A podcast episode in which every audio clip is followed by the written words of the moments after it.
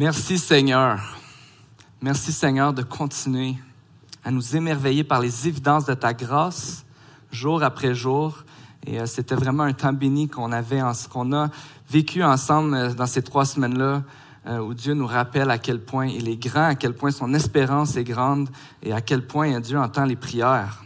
Dieu fait la différence. Et les témoignages qu'on a entendus ce matin nous, démontrent comment il fait encore la différence et il continue de, de, transformer des vies.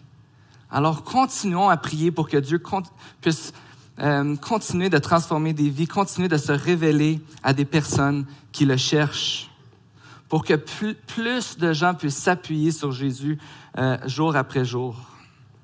Donc ce matin, euh, j'ai, je réfléchissais au baptême et j'avais cet encouragement que je voulais vous donner à chacun d'entre vous, donner aux baptisés qui sont un petit peu occupés ce matin, mais ils vont pouvoir le, réécouter par la suite.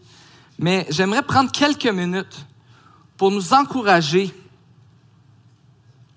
pour, nous encourager chacun les uns les autres de ce que Dieu continue à faire dans nos vies au quotidien. Comme les baptisés nous l'ont si bien dit ce matin, le baptême, c'est un geste d'obéissance qui fait la démonstration que Jésus est notre Sauveur notre maître. C'est un geste qui démontre qu'on peut s'appuyer sur Jésus. Ces personnes-là ont choisi de s'appuyer sur Jésus. C'est vraiment un beau geste. Un, beau geste que vous allez voir ce matin quand ils vont passer dans les eaux, du baptême. Ce premier geste, on pourrait dire officiellement, d'obéissance, d'obéir à Jésus qui dit, faites-vous baptiser.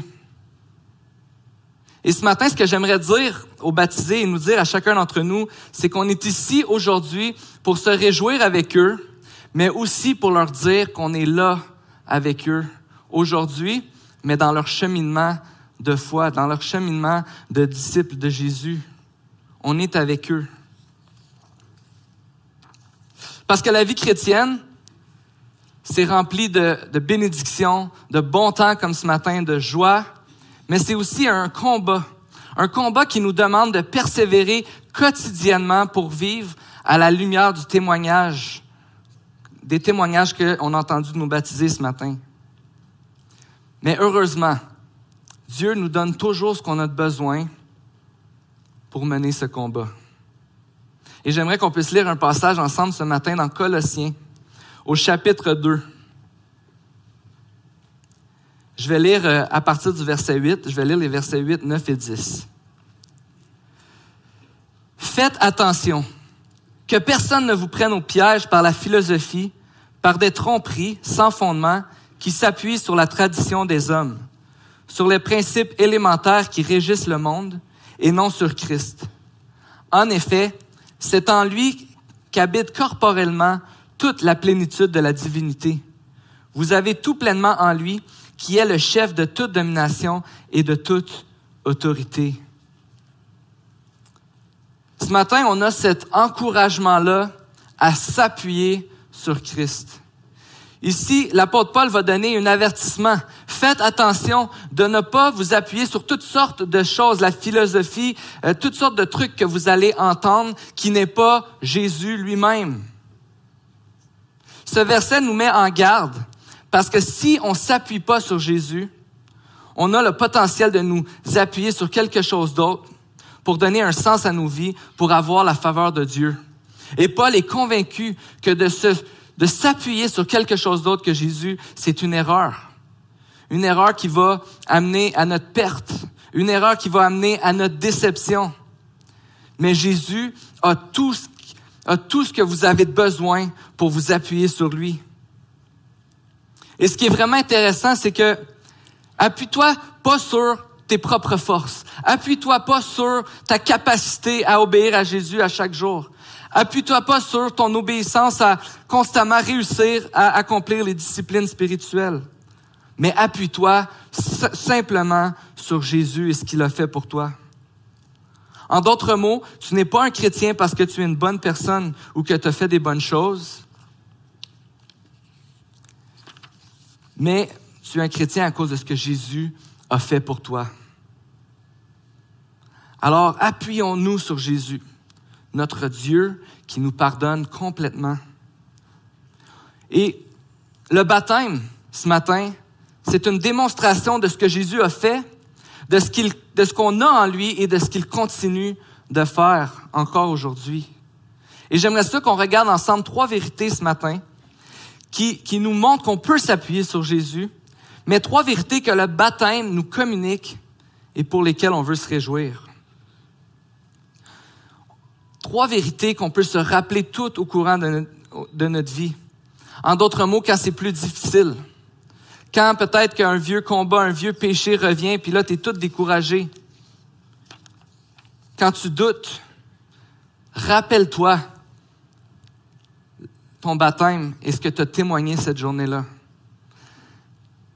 Rappelle-toi que ton baptême, ton baptême, c'est un témoignage de ce que Jésus a fait pour toi. J'aimerais vous lire les versets 12 à 14 de Colossiens.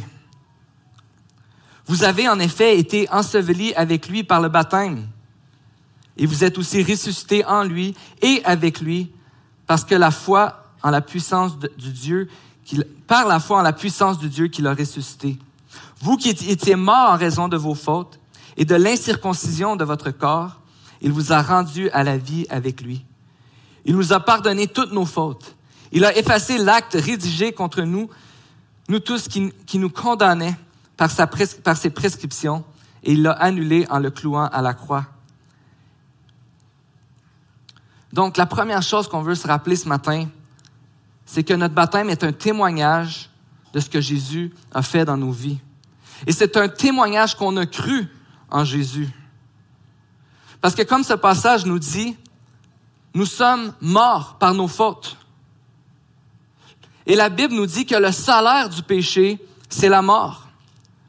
Le péché, c'est tout ce que je dis, tout ce que je fais, tout ce que je pense qui est contraire à ce que Dieu nous demande, qui est contraire à la volonté de Dieu dans sa parole. Le péché, c'est ce qui nous sépare de Dieu. En effet, nous sommes séparés de Dieu à cause du péché. Et cette séparation nous amène à vivre une vie sans lui et nous amène à chercher notre espoir, notre bonheur sans Dieu. Si je te posais une question ce matin, qu'est-ce qui te donne le plus de joie? Qu'est-ce qui te donne le plus de paix? Qu'est-ce qui te fait sentir le plus vivant? Eh bien, toutes les réponses qu'on donne à ces questions qui ne sont pas Dieu, c'est pas pour dire que ces choses-là ne sont pas bonnes, que tes réponses ne sont pas des bonnes choses, mais toutes les choses qui ne sont pas ultimement Dieu sont un signe de notre séparation avec Dieu. Ce matin, on a vu des jeunes baptisés, des, personnes qui viennent raconter ce que Jésus a fait dans leur vie. Et ce qu'il y a de commun à chaque personne qui raconte son témoignage, c'est qu'on a tous vécu notre vie sans Dieu. On a tous essayé de vivre sans Dieu jusqu'au jour où ces personnes ont rencontré Jésus et qu'ils ont réalisé qu'il était la réponse à toutes leurs difficultés, à tous leurs problèmes, à tout leur mal. Jusqu'au jour où ils ont rencontré Jésus et ils ont goûté à l'amour de Jésus envers eux. Comme on a entendu ce matin, ces jeunes-là ne se font pas baptiser parce que euh, parce qu'ils veulent impressionner ou parce qu'ils veulent approuver quelqu'un, mais parce qu'ils ont goûté à l'amour de Jésus. Parce que Jésus leur a donné la paix, la joie dont ils cherchaient. Parce que sans Dieu, on est séparé, de lui. Cette séparation est une déclaration qu'on ne veut pas de Dieu, qu'on peut y arriver sans lui. Mais la Bible nous dit que sans Dieu, on est mort, parce qu'on a été créé pour le connaître, pour l'aimer, pour l'adorer. Mais le passage nous dit que on est vivant avec lui et qu'il nous a pardonné toutes nos fautes. Et c'est ça la bonne nouvelle qui est communiquée par le baptême. On voit, euh, vous étiez mort, donc vous avez été enseveli avec Christ. Quand on met quelqu'un dans l'eau, on va, on va le mettre en dessous de l'eau. Tu as été enseveli avec Christ, tu es mort avec Christ. Et là, on les laisse là pas trop longtemps. Et puis ils reviennent, et puis maintenant vous avez la vie, vous êtes ressuscité avec Christ. pour communiquer, pour symboliser que nous étions sans Dieu, nous étions désespérés, on était morts à cause de nos péchés, mais que Jésus est mort pour pardonner nos péchés. Et l'Évangile, c'est la bonne nouvelle qui nous dit que bien que nous étions morts pour nos fautes, Jésus est venu mourir à notre place sur la croix. Lui qui n'avait jamais connu le péché, lui qui n'avait jamais été séparé de Dieu, il a accepté de payer le prix de nos péchés à la croix. Tous nos péchés. Et c'est vraiment intéressant parce que la conséquence du péché, c'est qu'on est séparé de Dieu. Jésus avait jamais, jamais été séparé de Dieu. Mais à la croix, quand Jésus a appelé son Père et lui a demandé pourquoi m'as-tu abandonné, est-ce que vous connaissez la réponse du Père? C'était le silence complet. Parce que Jésus était séparé de Dieu pour la première fois. Parce qu'il était en train de payer le prix de nos péchés à notre place pour qu'on puisse avoir la vie en lui et avec lui. Donc le baptême, c'est un témoignage qu'on a cru l'Évangile, qu'on a cru en Jésus. Mais c'est aussi une démonstration qu'on fait maintenant partie d'une nouvelle communauté. Parce qu'on voit dans le verset 12 de Colossiens, on peut voir que vous, vous, en effet, avez été ensevelis avec lui par le baptême et vous, avez, vous êtes aussi ressuscités en lui et avec lui par la foi en la puissance de Dieu qu'il a ressuscité. Quand nous devenons un enfant de Dieu, non seulement Dieu nous pardonne de nos fautes, mais on a une relation avec le Créateur de l'univers. Et tout ce que Dieu a, il nous le donne. Il nous donne sa paix, il nous donne sa joie, il nous donne son pardon, il nous donne sa puissance pour qu'on puisse résister à la tentation et constamment combattre pour lui obéir jour après jour. Donc tu peux combattre en te rappelant que tu es un enfant de Dieu, complètement pardonné, mais aussi que tu es avec Dieu et que tu n'es pas seul.